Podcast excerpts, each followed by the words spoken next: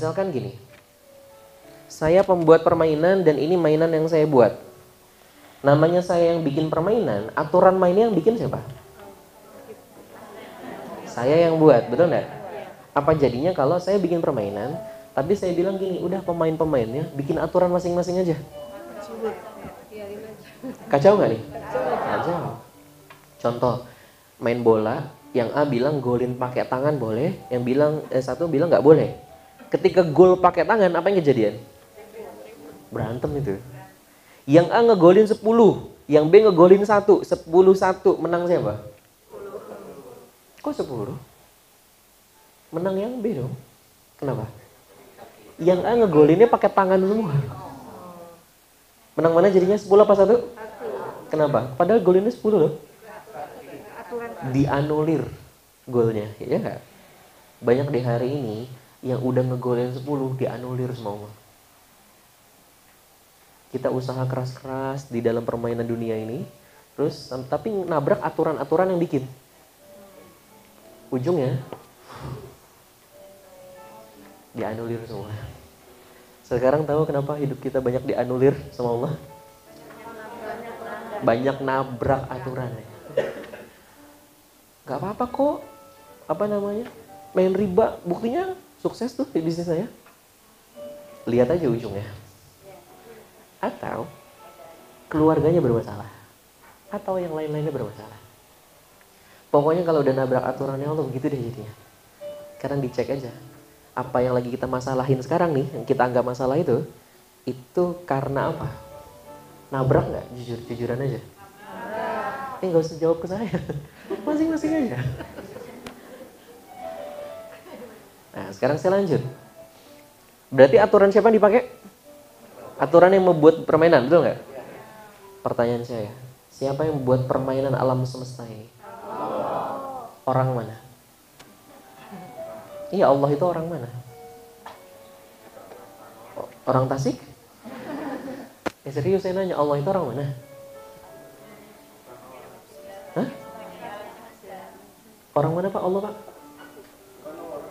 Bukan orang? Iya mas, Allah itu bukan orang.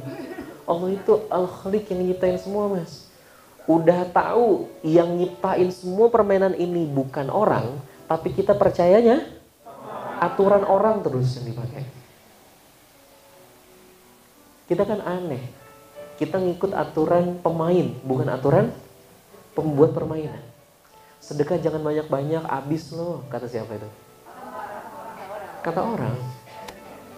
Padahal kata pembuat permainan apa? Minimal manja bil hasanati falahu asru amsalihha. Kamu kasih satu, tak balikin sepuluh nanti. Itu kata siapa? Kata pembuat permainan. Kalau kamu lagi susah, justru itu saatnya kamu perbanyak nolong orang lain. Itu kata siapa? Kata Allah, kata pembuat permainan. Tapi kata pemainnya ngomong apa? Saya aja lagi susah. Pakai nolong orang, mikir mas. Tuh, yang harusnya mikir siapa? Kita. Jangan kita. Sampai sini bisa dipahami nggak maksud saya? Oke jadi permainan alam semesta ini yang bikin siapa? Kata siapa? Kata siapa? Yang bikin ini semua Allah. Tahu tahu dari mana? Emang pernah lihat? Gini gini. Ini apa? Aqua saya taruh sini deh, izin ya bu. Saya taruh sini. Siapa yang naruh aqua itu di situ? Kok tahu? Oh ngelihat. Jadi siapa yang bikin permainan alam semesta ini? Kok tahu? Emang lihat?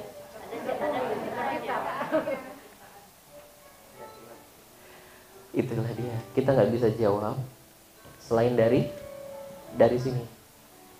Mana ya? Ada yang bawa Al-Quran nggak? Nggak ada? Siapa yang bawa handphone?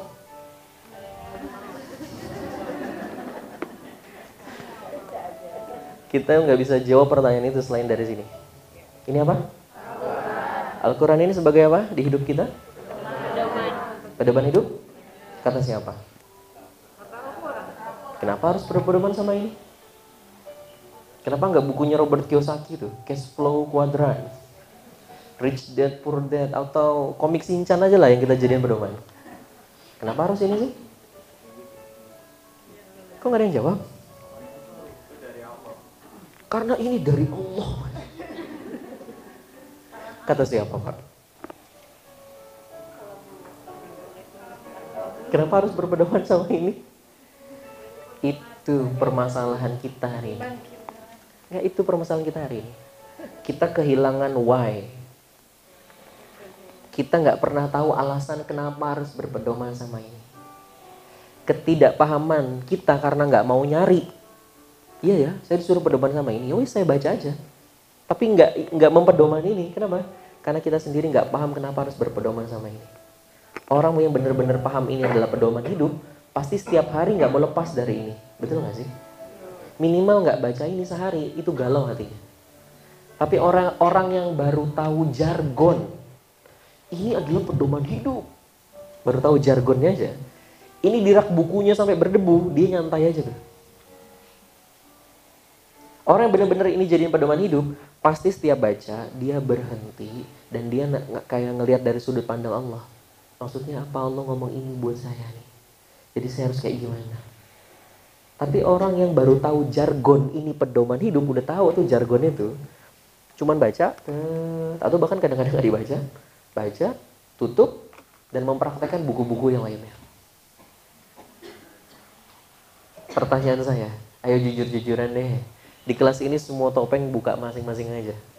Di hidup kita itu fungsinya sebagai apa? Sudah jadi pedoman hidupkah? Atau baru sekedar jadi bacaan yang berpahala? Masing-masing aja. Karena itulah yang akan ditanya sama malaikat munkar nakir tuh, bukan saya yang nanya. Kitab mau apa? Gak bisa kita jawab. Maka PR dari saya,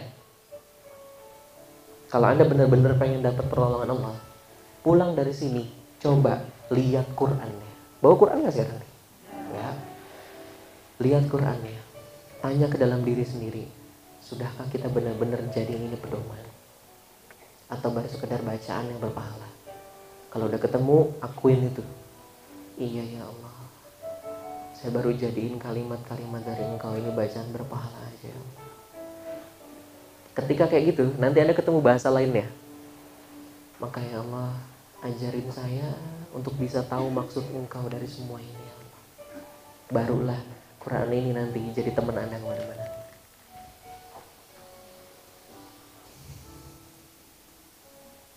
Bisa dipahami? PR ya? PR. Catat tuh kalau mau PR-PR-nya tuh. Ke sini kan pengen dapat perubahan hidup, betul nggak? Bukan pengen dengerin orang ngomong aja kan?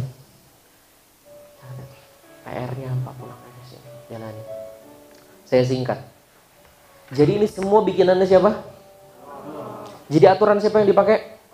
Apa Allah bilang begini di Quran? Kalau utangmu mau lunas, kumpulin dong 3M. Ada nggak di sini? Itu kata siapa? Kata pemain.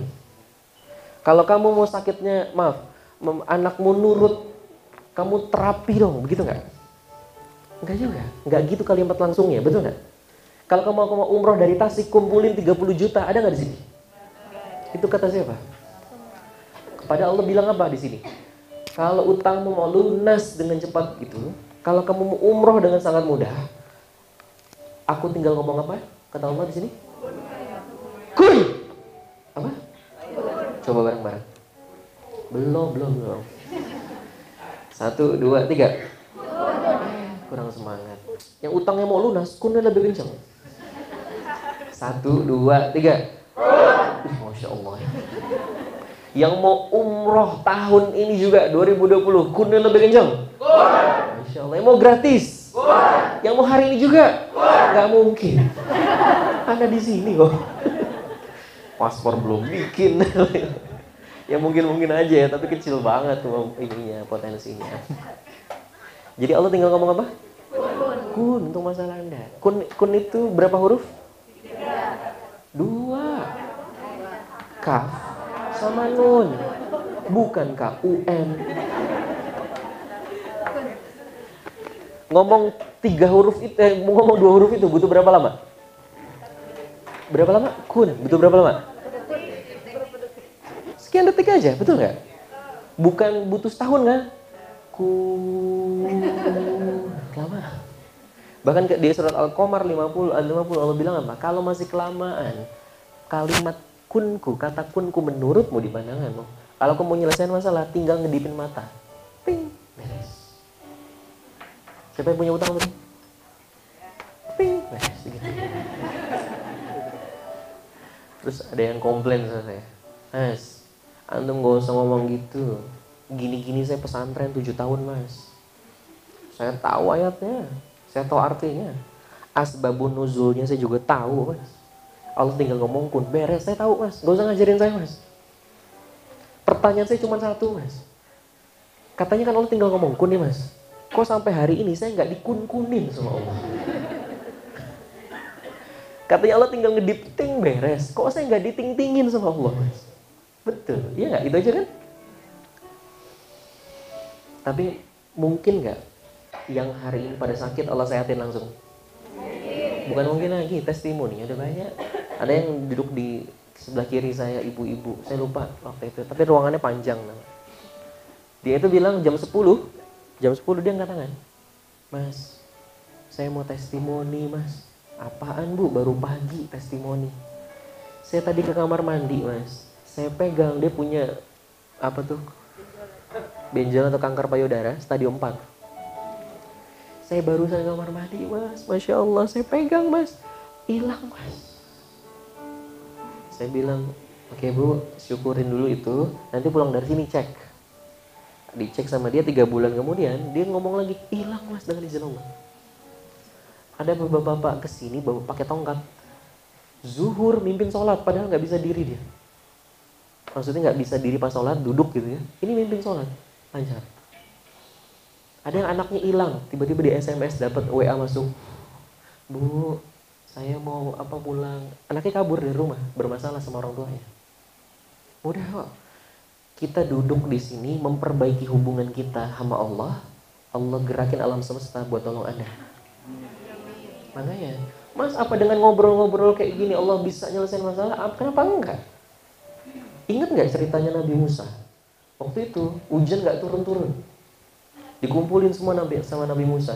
Kenapa? Allah ngasih tahu Musa ada umatmu yang ngelakuin dosa. Dikumpulin sama Nabi Musa, terus diginiin. Sekarang siapa ngaku kalian yang lagi punya dosa berdiri tobat kata Nabi Musa itu ketakutan yang punya dosa. Geter gini. Dan dia ngomong sama Allah. Ya Allah, ampunin saya ya Allah. Dia nggak gerak ke mana-mana tuh. Ya Allah ampunin saya, ya Allah dosa saya banyak ya Allah. Saya malu kalau harus ngaku ya Allah. Saya mendingan ngaku ke engkau, saya tobat ya Allah. Hujan turun langsung. Dan Nabi Musa nanya ke Allah, kan kalau mau Allah ya berkata sama Allah. Wahai Allah, padahal belum ada yang ngaku berdiri di sini. Tapi kenapa engkau sudah turunkan hujanmu ya Rob? Kata Allah apa? Musa, aku tutupi airnya. Kamu gak pernah tahu siapa yang lagi berdosa, tapi dia duduk di sana dan dia ngakuin dosanya, dia tobat sama aku. Aku kirimkan rahmat padanya. Jadi apa dengan duduk-duduk di kelas ini? Selesai masalah. Kalau pakai logika sulit. Tapi pakai logika iman, itulah Allah. Perbaiki hubungan sama Allah, alam semesta digerakin bantuin Anda. Masih ada yang bilang gini sana. Itu ngapain dengerin orang ngomong 12 jam? Kurang kerjaan, mendingan ikhtiar. Dia dia menuhankan ikhtiarnya. Apa ikhtiar salah? Enggak. Tapi dia lebih menuhankan itu dibanding memperbaiki selamanya. Sampai sini bisa dipahami?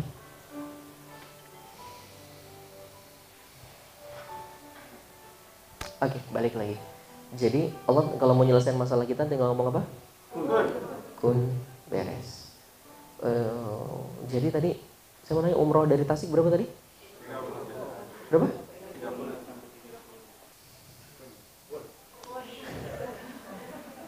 Astagfirullah. Kan saya ngomong punya uang 30 kayak 25 kayak 50. Kalau Allah nggak izinin sampai sana, nggak jalan itu. Banyak nggak orang yang punya duit sampai ke sana? Banyak nggak? Banyak. Tapi banyak nggak orang yang punya duit malah nggak sampai ke sana. Jadi ke sana butuhnya berapa juta tadi? Itu. Kalau masih nyebut 30 mas, 32 itu masih main set pemain loh. Jadi umroh dari Tasik butuhnya berapa juta? Utang anda lunas pakai berapa M? Gitu. Jadi kalau besok ada yang nagih bilang apa?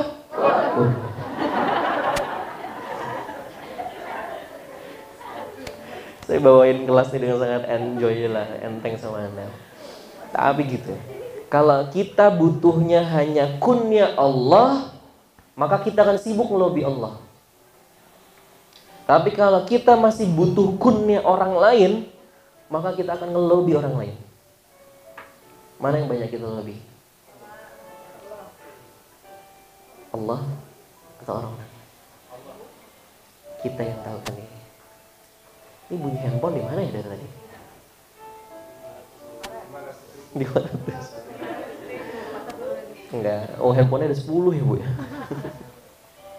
Waktu itu ada tuh di dalam satu kelas. Dia handphonenya bunyi terus. Gitu. Ya. Kita deketin tuh. Pertama didiemin, kedua didiemin, tiga didiemin. Pas udah sering, saya samperin kan. Maaf pak, dia ketakutan tuh. Maaf pak, handphonenya tolong dimatiin. Itu gemeter dia, ngomong gimana?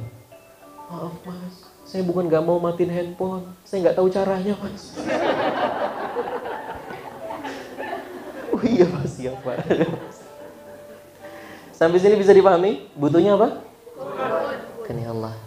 Ketika itu yang dicari, insya Allah pertolongan Allah jadi sangat apa namanya jaraknya tipis. Tapi ketika masih nyari kun selain Allah, jarak kita dengan pertolongan Allah masih jauh. Makanya ketika semakin jauh dari Allah, ngandelinnya manusia kan? Dan lihat, ketika semakin ngandelin manusia, biasanya makin stres dan masalah makin berat. Tadi yang saya bilang di awal pagi, Terus ketika makin berat, tekanan tinggi, akhirnya makin gimana? Hopeless kan? Dan akhirnya gimana? Saya terserah engkau aja. Titik itulah batas sama jarak pertolongan Allah hilang. Baru datang pertolongan Allah. Apa? Tapi pertanyaan saya apa harus dipaksa kayak gitu dulu? Tahu.